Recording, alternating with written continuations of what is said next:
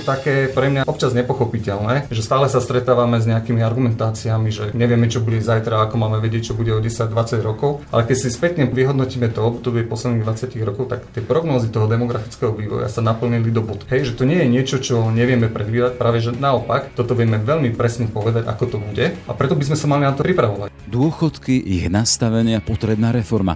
Viktor Nový Sedlak z Rady pre rozpočtovú zodpovednosť pritom pripomína, že na náš dôchodkový systém tlačí nepriaznivá demografia. Horizont najbližších 4 desaťročí pritom hovorí, že pod Tatrami bude o 760 tisíc seniorov viac a naopak menej ekonomicky činných.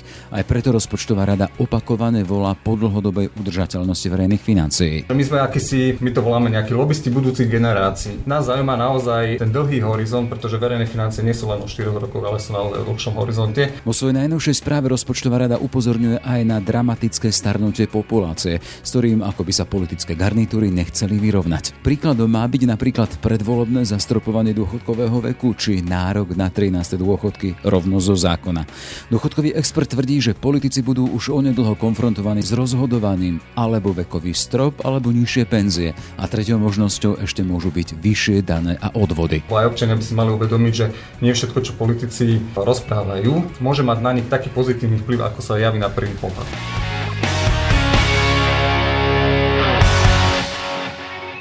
Je štvrtok, štvrtý deň júna. V dnešnom podcaste sa pozrieme na naše dôchodkovo-demografické výhliadky. A v závere prinesieme aj príklad, ako sa na svoj dôchodkový čas zabezpečuje dôchodkový expert. Dobré ráno, moje meno je Jaroslav Barborák. Aj tento podcast vznikol vďaka vašej podpore, za ktorú sme vďační. Dobrý deň, som Dag Daniš, komentátor portálu Aktuality.sk. Aj v čase krízy a poklesu príjmov našej firmy pracujeme v plnom nasadení. Bez vašej podpory to však budeme mať extrémne ťažké. Ak nám dôverujete a ak si to môžete dovoliť, podporte nás prosím a pridajte sa k našim dobrovoľným predplatiteľom. Môžete tak urobiť na našej stránke Aktuality.sk vo všetkých článkoch s označením plus. Spája nás zodpovednosť. Ďakujeme. Ráno nahlas. Ranný podcast z pravodajského portálu Aktuality.sk. Starnutie v plnom prúde. Demografi nám predpovedajú, že v horizonte cez jednu generáciu, teda do roku 2060, bude na Slovensku o 760 tisíc seniorov viac a k tomu o milión ekonomicky činných menej. Aké výhliadky nás čakajú o 10, 20, 30 rokov, keď pôjdeme na dôchodok my? Naviac v čase, keď si nová vláda dáva do svojho programu záväzok na jednej strane reformy dôchodkov pre ich udržateľnosť, na druhej ich zvyšovanie. Dá sa to sklbiť? Téma pre Viktora Novysedláka, výkonného riaditeľa kancelárie Rady pre rozpočtovú zodpovednosť. Vítajte v Rán hlas. Dobré prajem. Pekný deň. Pánovi Sedlak, vy ste z Rady pre rozpočtovú zodpovednosť a tá rozpočtová zodpovednosť je rovno v jej názve. Cieľom je spomínaná udržateľnosť tých verejných financí štátnej kasy. Čiže ste akýmsi strážcom, povedzme to v úvodokách rodinnej peňaženky. Zaujíma nás, v čom spočíva to vaše stráženie? My sme vznikli v roku 2012 a tá základná filozofia, prečo Rada pre rozpočtovú zodpovednosť vznikla, je, aby sme sa viacej zaoberali tým, čo bude, povedzme, po aktuálnom volebnom období. Politici majú tendenciu vždy zameriavať svoju pozornosť na aktuálne volebné obdobie. To znamená, robia opatrenia, ktoré ich výsledky uvidia hneď v tých 4 rokoch a majú tendenciu potom robiť veci tak, aby boli opätovne zvolení. Rada pre rozpočtovú zodpovednosť má iné ciele, to znamená, že nás zaujíma naozaj ten dlhodobý pohľad, pretože nie všetky veci alebo tie opatrenia povedzme, majú pozitívny vplyv v tých 4 rokoch, ale môžu mať negatívny vplyv v dlhom období. To znamená, že my sme akýsi, my to voláme nejakí lobbysti budúcich generácií. Nás zaujíma naozaj ten dlhý horizont, pretože verejné financie nie sú len o 4 rokoch, ale sú naozaj o dlhšom horizonte, pretože dôchodkový systém, zdravotníctvo nie je to o 4 rokoch. Jasne, sme to naznačili, máme predpoveď do roku 2060. Ano. Čiže hovoríte, že ste lobbystom budúcich generácií.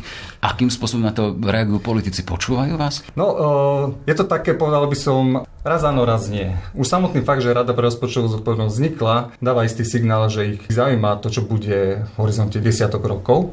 Na druhej strane tie konkrétne opatrenia, ktoré sa prijímajú, tak sú obdobia alebo vlády, ktoré prijímajú opatrenia naozaj na tie 4 roky mhm. a nezaujíma ich, čo bude potom. Potom sú vlády, kde sa príjmu nejaké opatrenia, ktoré majú naozaj tú myšlienku zlepšiť dlhodobú udržateľnosť verejných financií. Potom ďalšia vláda to nejakým spôsobom mení a zvráti, takže je to raz lepšie, raz horšie. Ale myslím, že tá téma téma tu stále je. Podľa mňa treba ju nejakým spôsobom komunikovať nielen politikom, ale aj občanom. Lebo aj občania by si mali uvedomiť, že nie všetko, čo politici rozprávajú, môže mať na nich taký pozitívny vplyv, ako sa javí na prvý pohľad. A to práve je ten pohľad krátkodobý a ten dlhodobý. Ten lobbying pre budúce generácie robíte aj cez tie správy o udržateľnosti verejných financí tej štátnej kasy. Vychádzajú každoročne. Teraz aktuálne sme svedkami, pred pár dňami vyšla tá ďalšia. A v nej sa konštatuje, že v roku 19, teda v minulom, nebola dosiahnutá tá udržateľnosť, ak jej zhoršeniu, a tu citujem, došlo tretí rok za sebou. Znamená to, že ak by sme hospodari tým dnešným štýlom, a spomínali sme, že tá správa odráža realitu roku 2019, e, čiže to bolo tesne pred voľbami a viem, ako sa správajú politici pred voľbami. Naša ekonomika by v úvodzokách kracha? Uh, Dal by som to na takú správnu mieru. Robíme to každoročne, tak, tak nám to vyplýva zo zákona. To, čo tie správy hovoria, je, že ak by sme zobrali tú situáciu tak, ako je nastavená, v roku, povedzme v tom roku 2019, že platia tie isté legislatívne normy, vláda nebude meniť daňové zaťaženie, nebude meniť pravidla pre dôchodkový systém, ako financuje zdravotníctvo, ako vypláca dávky, ako by sa verejné financie vyvíjali najbližších 50 rokov. To znamená, že to nám dá informáciu, či to, ako máme nastavené tie pravidlá, či nám tie verejné financie vedú tým dobrým alebo zlým smerom z hľadiska hospodárenia. A výsledkom tej našej analýzy je tzv. ukazovateľ dlhodobej udržateľnosti, ktorý vlastne sumarizuje, že či potrebujeme niečo urobiť na zlepšenie udržateľnosti alebo nie. V roku 2019 dosiahol nejakých 4,2% HDP, to znamená, že o toľko by sme mali zvýšiť príjmy alebo znižiť výdavky trvá trvale, aby sme dosiahli dlhodobú udržateľnosť verejných financií. 4,2 HDP, to sú miliardy. To sú miliardy, áno. To sa bavíme rádovo, naozaj to je niečo menej, ako dávame na zdravotníctvo. Je to, je, je to už veľká suma. Mhm. A to sme ešte nezarátali v podstate vplyv pandémie, ktorú máme v roku 2020, keďže tá správa vychádzala hlavne z roku 2019, ale mali sme tam aj scenáre roku 2020, kde tá potreba tých opatrení narastla až na 8% HDP, čo už je pre ilustráciu suma, ktorú dávame aktuálne na dôchodky. Lebo keď to nevychádza, tak vláda bude musieť zvyšiť dane alebo znížiť výdavky niekde, alebo nájsť nejaký iný spôsob, ako to riešiť. Vaši kolegovia hovoria po prípade o tom, že znížiť aj konkrétne dôchodky. Poďme k tým dôchodkom, ako o nich máme hovoriť. Ročne na ne ide vyše 6 miliard eur. To je údaj za rok 2018 až 2019. A to je suma, ktorá prevyšuje rozpočty ministerstva školstva, zdravotníctva a vnútra dokopy. Mm-hmm. Aby kvôli predstavy ľudia mali predstavu. Tu ale je zaujímavejší fakt, že len za jedno 10 ročie táto suma narastla o 2 miliardy eur a podľa toho, čo ste zverejnili aktuálne, hovorím o aktuálnej správe, ten náraz môže byť ešte radikálnejší, keďže aj Slovensko starne. Chcem sa spýtať, aké reálne dôsledky môže mať fakt, že ak dnes na jedného dôchodku pripadajú tí štyria v produktívnom veku, o 40 rokov to majú byť necelí dvaja. Áno, starnutie populácie je niečo, čo je, povedal by som, takým základným motivom tej našej správy o dlhodobej udržateľnosti, pretože je to naozaj veľmi silný vplyv na verejné financie a nielen na verejné financie, na ekonomiku, na životnú úroveň môže to mať veľmi e, vysoký vplyv. Ja by som možno začal, že čo je vlastne starnutie populácie, lebo nie všetci rozumejú, že čo sa pod tým myslí a častokrát sa to zúži ten pohľad na to, že, že problémom sú ako keby že starí ľudia. Ale ten problém starnutia je o tom... Každý má zážitok svojho starnutia, ale to nie je starnutie populácie. A, áno, starnutie populácie populácie je o tom, že ten priemerný vek občana Slovenskej republiky sa zvyšuje. Hej, kým v roku 1950 priemerný občan mal 30 rokov, teraz má 40 rokov a o 20 rokov bude mať 45 rokov. A to je dôsledok vlastne dvoch efektov. Je jednak ten, že sa stále dožívame vyššieho veku, starí ľudia sa dožívajú vyššieho veku, čo je pozitívny jav a nikto to nespochybňuje. To je dobré. To, čo spôsobuje to starnutie, je to, že sa nám rodilo posledných 20 rokov veľmi málo detí. Hej, to znamená, že vzniká nepomer, kde na trh práce do produktívnej populácie prichádza oveľa menej ľudí, ako z nej odchádza do dôchodkového veku. A to spôsobuje tú nevybilancovanosť, napríklad v tom penzínom systéme,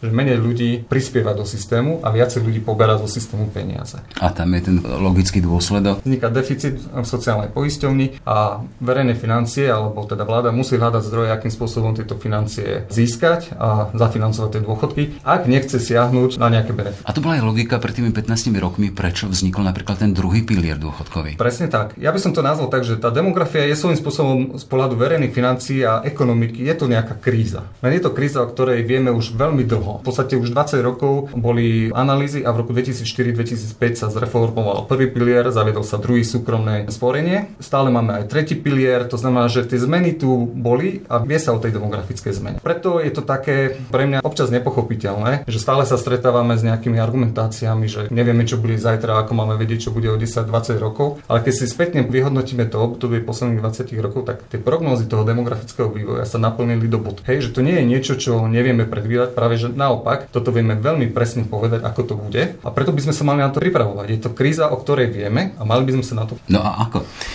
Len teda, aby sme mohli teda možno tak metodologicky postupovať, vieme načrtnúť ideál, že aké by to bolo, že takto by to malo byť aj to v poriadku? Problém dôchodkového systému alebo tej demografickej krízy je v tom, že nemôžno očakávať, že povedzme, že demografickú krízu a dopad na rozpočet vyriešime tak, že budeme sa snažiť vybilancovať hospodárenie sociálnej poisťovne na nulu. Že vtedy je to OK. Uh-huh. Lebo demografická kríza je, alebo ten vývoj je o tom, že v istom období minulosti sme mali oveľa viac ľudí v produktívnom a menej v dôchodkovom veku. Tým pádom nám pomáhali ekonomike a mali sme mať ako keby že prebytky v systéme.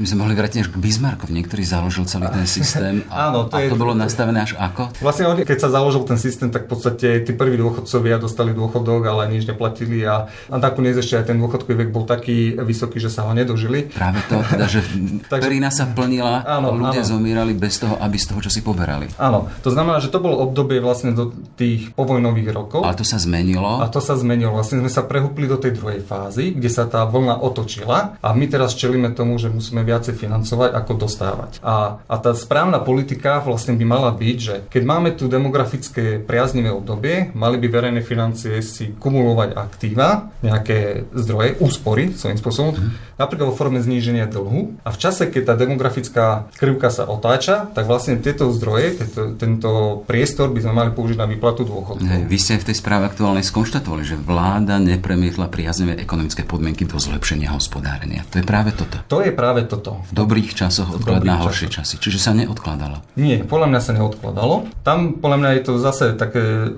povedal by som zložitejšie v tom zmysle, že keď sa v roku 2004 menil dôchodkový systém, jedným z hlavných opatrení bolo, že sa zvyšoval dôchodkový vek na 62 rokov. To sa robilo s tým cieľom, aby sa zlepšovalo hospodárenie sociálnej poisťovne, lebo sa vedelo, že to pomáha verejným financiám, ale aj napriek tomu zvyšovaniu dôchodkového veku, neskôr tá demografická vlna je tak silná, že aj to zvyšovanie dôchodkového veku nestačí na vybilancovanie hospodárenia. Ale to pozitívum, ktoré sme z toho očakávali a ktoré aj bolo, sa malo využiť na to, že by sa zlepšilo hospodárenie verejných financí a znížil dlh, aby v tých zlých časoch sa mohol zase ten dlh zvýšiť práve na financovanie tých dôchodkov. Že je to také vyhľadenie tej demografickej krivky cez hospodárenie verejných financí. A to sa nedialo a práve to lepšie hospodárenie sociálne poistenie sa využívalo na to, že sa tie peniaze použili na iný účel. A to je ten problém, ktorému čelíme v podstate teraz, že ten dlh máme stále vysoký a tie pozitíva z tých opatrení sa neprevedú. Čiže v tomto ten váš e, spomínaný lobbying pre budúce generácie nebol úspešný? Uh, svojím spôsobom No áno, nie, no, nebol. Nebol úspešný, hej. nebol úspešný, hej. hej. Uh, lebo keď sa vrátime potom aj v roku 2012, keď sa urobili ďalšie reformy, sa naviazal sa dôchodkový vek na strednú dĺžku života, čo bol ďalší impuls k tomu, aby sa to hospodárenie dôchodkového systému zlepšovalo, bez toho, aby sa nejakým zásadným spôsobom zhoršila, povedal by som, životná úroveň tých budúcich dôchodcov, tak ani toto opatrenie dlho nevydržalo. V podstate v 2017 sa prvýkrát začalo uplatňovať a v roku 2019 sa zaviedol strop mm-hmm. a s ďalšími nejakými klauzulami. To sú konkrétnosti poďme k ním. V tej čerstvej správe o dlhodobej udržateľnosti verejných financií konštatujete, a tu citujem, hlavným dôvodom sú zmeny v dôchodkovom systéme, keď hovoríme o neudržateľnosti, mm-hmm. pričom najväčší vplyv malo zastropovanie veku odchodu do dôchodku. Vieme, že tá predchádzajúca vláda ohraničila dôchodkový na 64 rokov. Čo tento, len sa dotkneme toho dôchodkového stropu alebo vekového stropu, čo on zaručuje a zabezpečuje? Ten dôsledok zavedenia dôchodkového stropu je v tom, že oveľa viac ľudí začne pobrať starobný dôchodok. Mm-hmm. To znamená, že budeme potrebovať oveľa viac zdrojov na to, aby sme vyfinancovali tie dôchodky, ktoré budú vyplácané. A tuto vlastne bola vojna medzi dôchodkovým stropom alebo vekovým stropom a tým dôchodkovým automatom. Áno. Čo spôsoboval dôchodkový automat, ktorý sa tým pádom zrušil? Ešte dobieha, ale vieme, že o pár rokov sa zruší. Ak bude platiť aktuálny zákon. Áno. Dôchodkový automat uh, bol krásny v tom, že on do istej miery prinášal nejakú, povedal by som, že primeranú, rozkladal tie náklady trošku v čase a primeraným spôsobom síce zabezpečoval, že všetky budúce generácie by poberali dôchodok rovnakú dobu. To znamená, že ak by ľudia dlhšie žili, tak o to by sa zvyšoval dôchodkový vek a poberali by dôchodok stále fixnú dobu. Povedzme 17-18 rokov podľa toho, ako to bolo nastavené. Čo ale v praxi znamená, že by sa posúval ten dôchodkový do vyšších, do vyšších, vyšších hodnot. Mhm. Áno, bavíme sa o nejakých 50 dňoch, vychádzalo to plus minus 50 dní za ročne, za predpokladu, že by rastla stredná dĺžka života. Tam stále treba povedať, že pokiaľ budeme dlhšie žiť, pokiaľ by náhodou, že stagnovala, alebo by nebude by klesol, čo tiež je do istej miery nejakým spôsobom pravdepodobné, že môže sa stať, tak ako sa deje v Amerike, je to neželaný stav, mm-hmm. samozrejme, tak uh, o toho by závisel dôchodkový vek, že je to nejaký objektívny ukazovateľ, ktorý nám pomáha ten dôchodkový systém automaticky upraviť alebo zohľadňovať nejaký demografický Hej. vývoj.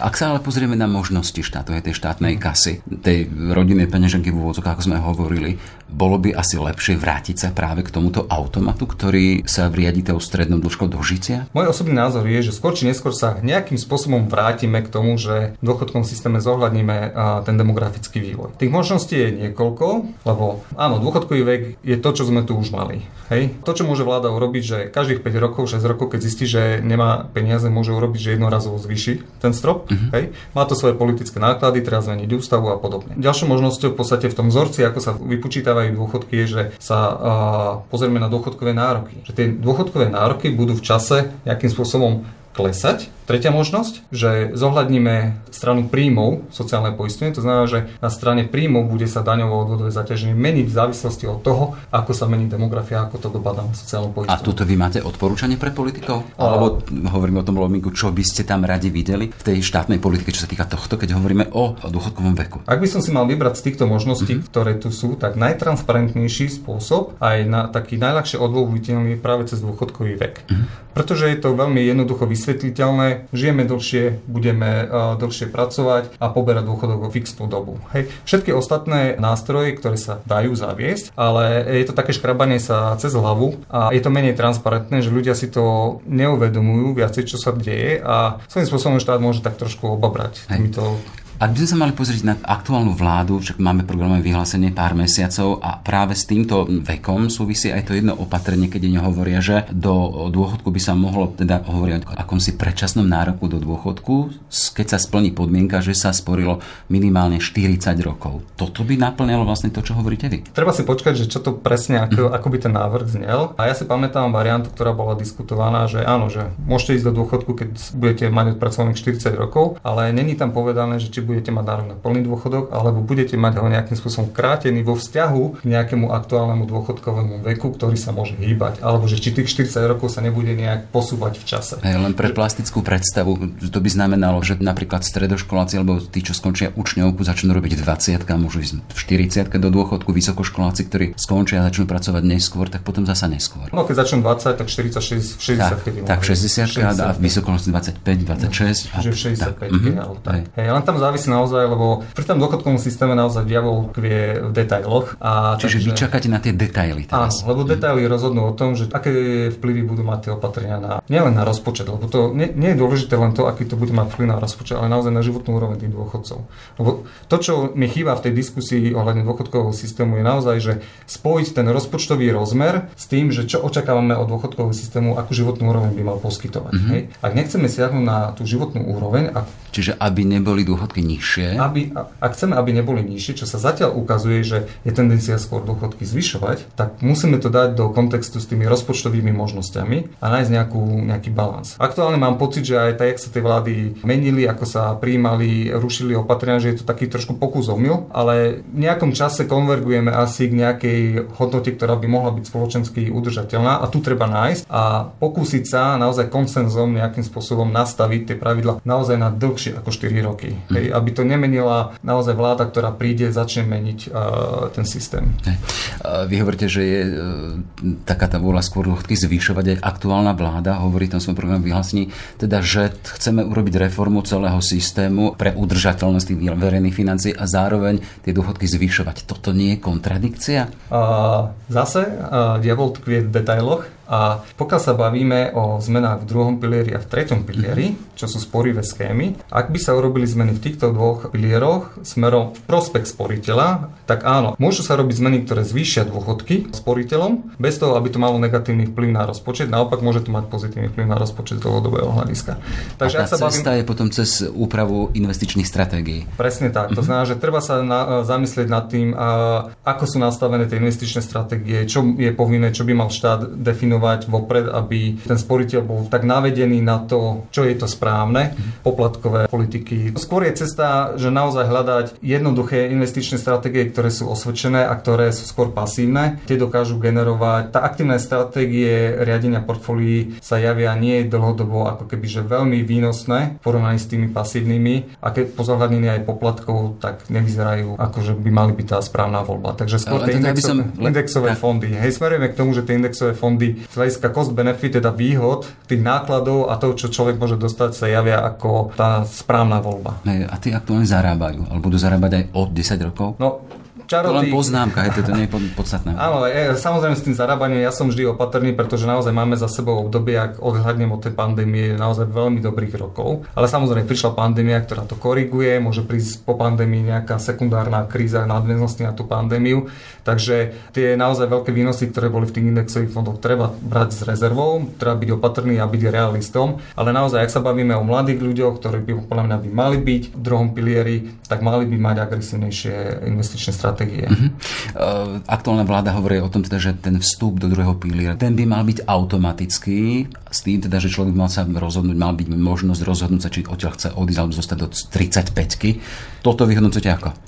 Uh, Aktuálne sa človek musí na začiatku rozhodnúť, chcem vstúpiť alebo nechcem vstúpiť.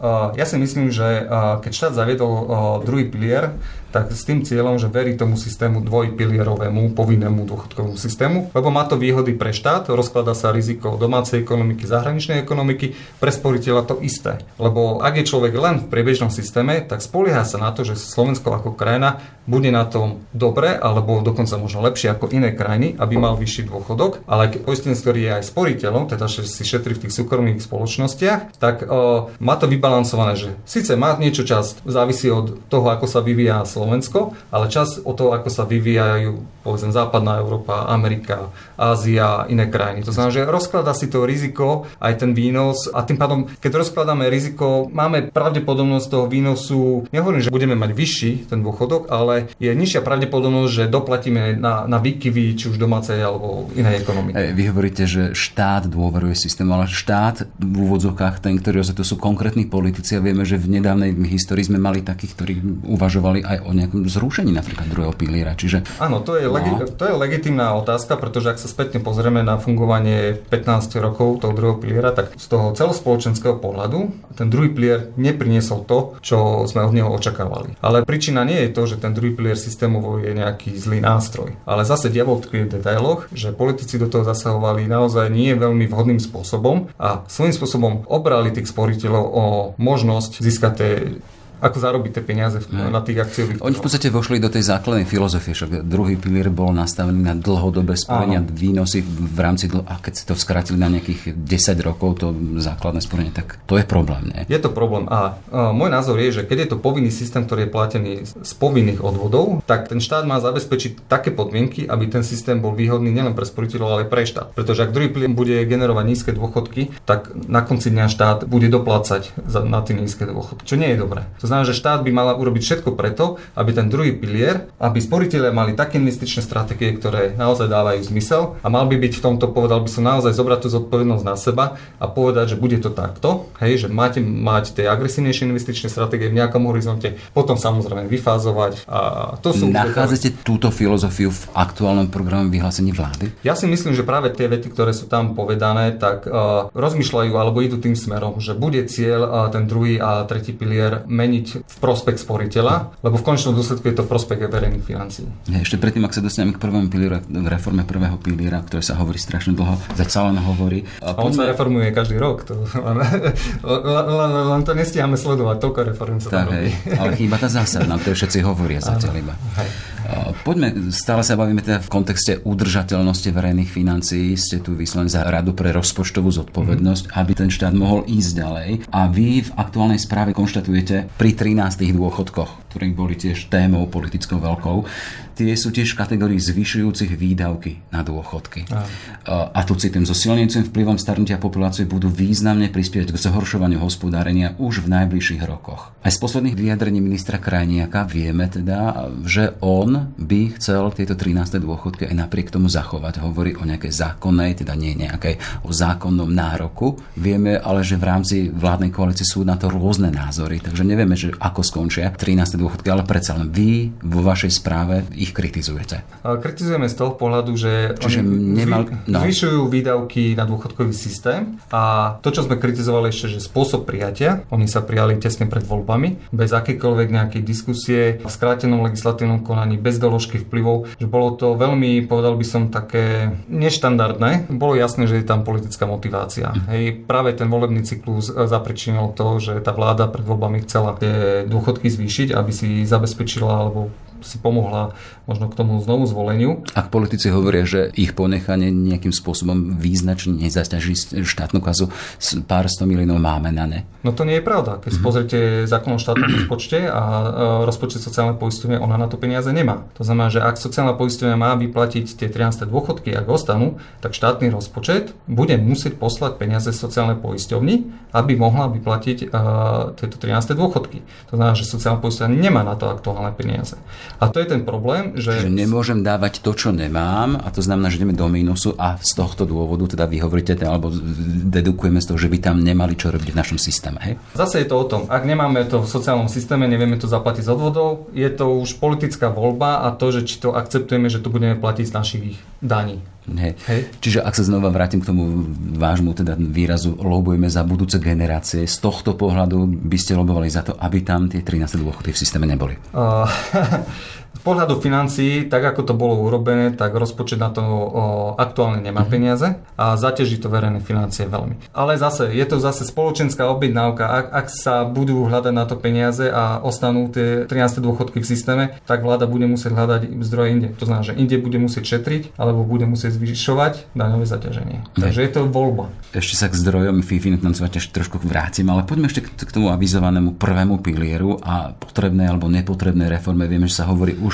10 ročie o tom, že prvý pilier, teda štátny priebežný, ten prietokový ohrievač, kde peniaze len pretekajú a idú starobným dôchodcom. Čo by potreboval, akú reformu, ako by sa mal zmeniť? Áno, e, je to systém pretokového ohrievača a keď si, keby sme si zobrali legislatívu platnú do roku 2017, to znamená, že to sú kroky, ktoré sa urobili v roku 2012 a to je práve dôchodkový vek naviazaný na strednú dĺžku života, zmena valorizácie na infláciu. V podstate my sme vtedy skonštatovali, že my sme asi v priebežnom pilieri urobili v podstate podstate väčšinu, čo sa mohlo urobiť a že už je veľmi malý priestor na to, aby sme mohli ďalej nejaké veci zlepšovať. Sice ten systém generoval deficit, ale to je práve kvôli tej silnej demografickej vlny, ktorú neviete vyhľadiť v dôchodkovom systéme bez toho, aby ste naozaj zasiahli do výšky dôchodkov a čo si nemyslím úplne, že je správne, to znamená, že je možné ich vyfinancovať z iných zdrojov. To, čo je problém, je, že my sme vlastne tie opatrenia zrušili, zavedli sme strop na dôchodkový vek, to znamená, zavedli sme 13. dôchodok, minimálny dôchodok, to znamená, že nové prvky sú ktoré... všetko nároky na ďalšie financie. To sú nároky na ďalšie financie.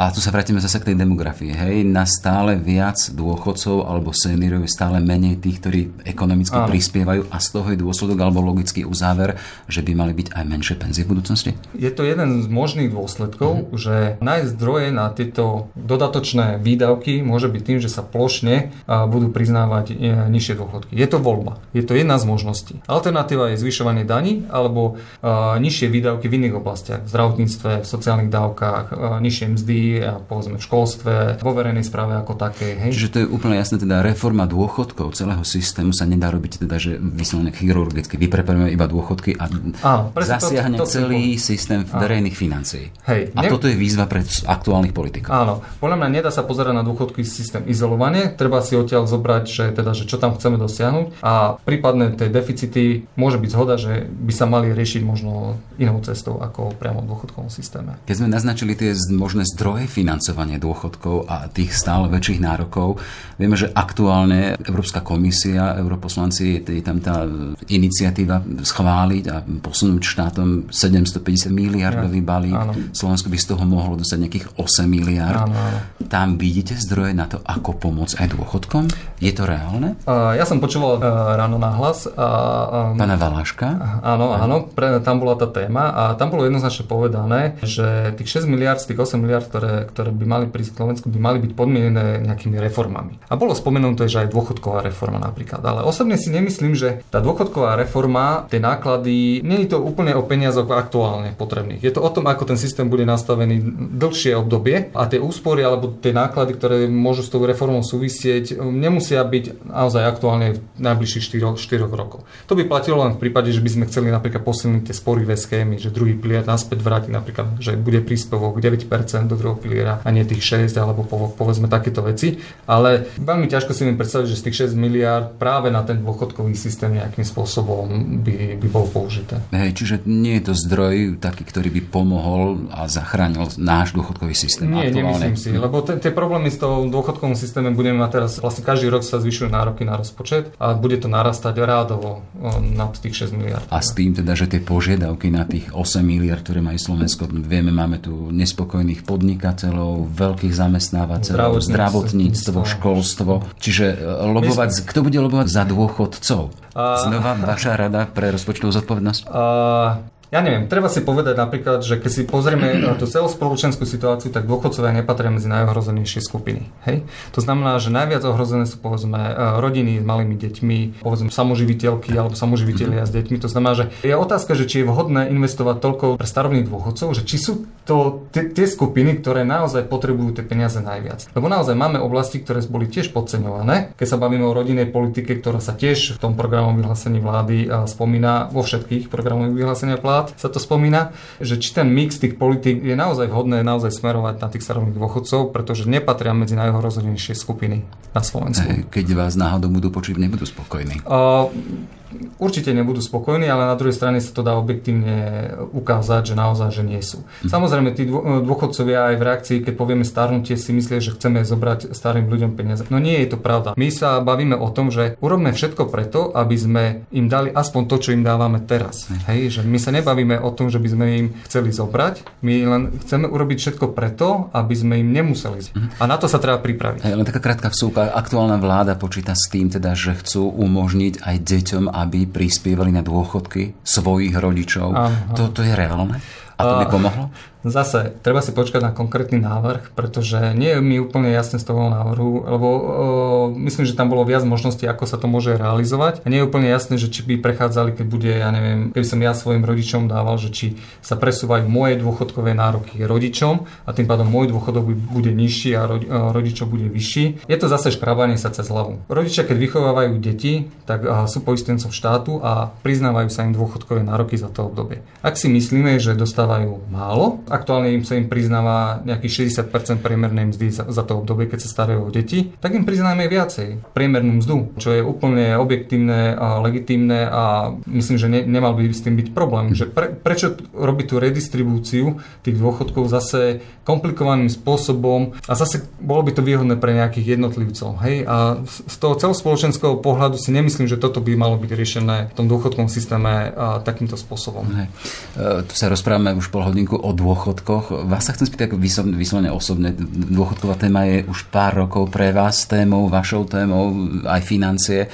Ako vy osobne si plánujete svoje dôchodkové úspory? Ako sa chcete zabezpečiť, aby ste boli spokojní? O... To je vyslovene rada pre našich poslucháčov. Áno, v princípe ja nevyužívam žiadne špecifické e, metódy, takže som účastníkom prvého piliera povinne samozrejme, som účastníkom druhého piliera, kde som v indexových fondoch, to je, to je podstatné. Mám to šťastie, že mám teda aj tretí pilier. Kde prispieva aj, aj zamestnávateľ. A mhm. to je podľa mňa veľmi, veľmi dobrá výhoda. Druhá vec je naozaj, že treba treba aj ten tretí pilier trošku upraviť, aby to nestalo len na tom, že výhodné to len vtedy, keď zamestnávateľ prispieva. To sú tie základné veci a popri tom sú samozrejme tie úspory alebo ten dôchodok môže človek riešiť aj potom býva v nejakej nehnuteľnosti, ktorá potreby človeka sa menia v čase, takže možno v čase dôchodku sa predá nehnuteľnosť, pôjde do menšej a podobné veci. Mm-hmm. Čiže to sú veľmi praktické. Praktické vlastné úspory potom nejakým spôsobom, áno. Však sme 40 už aj tak nejak rozmýšľate o tom, že kedy asi pôjdete na ten dôchodok?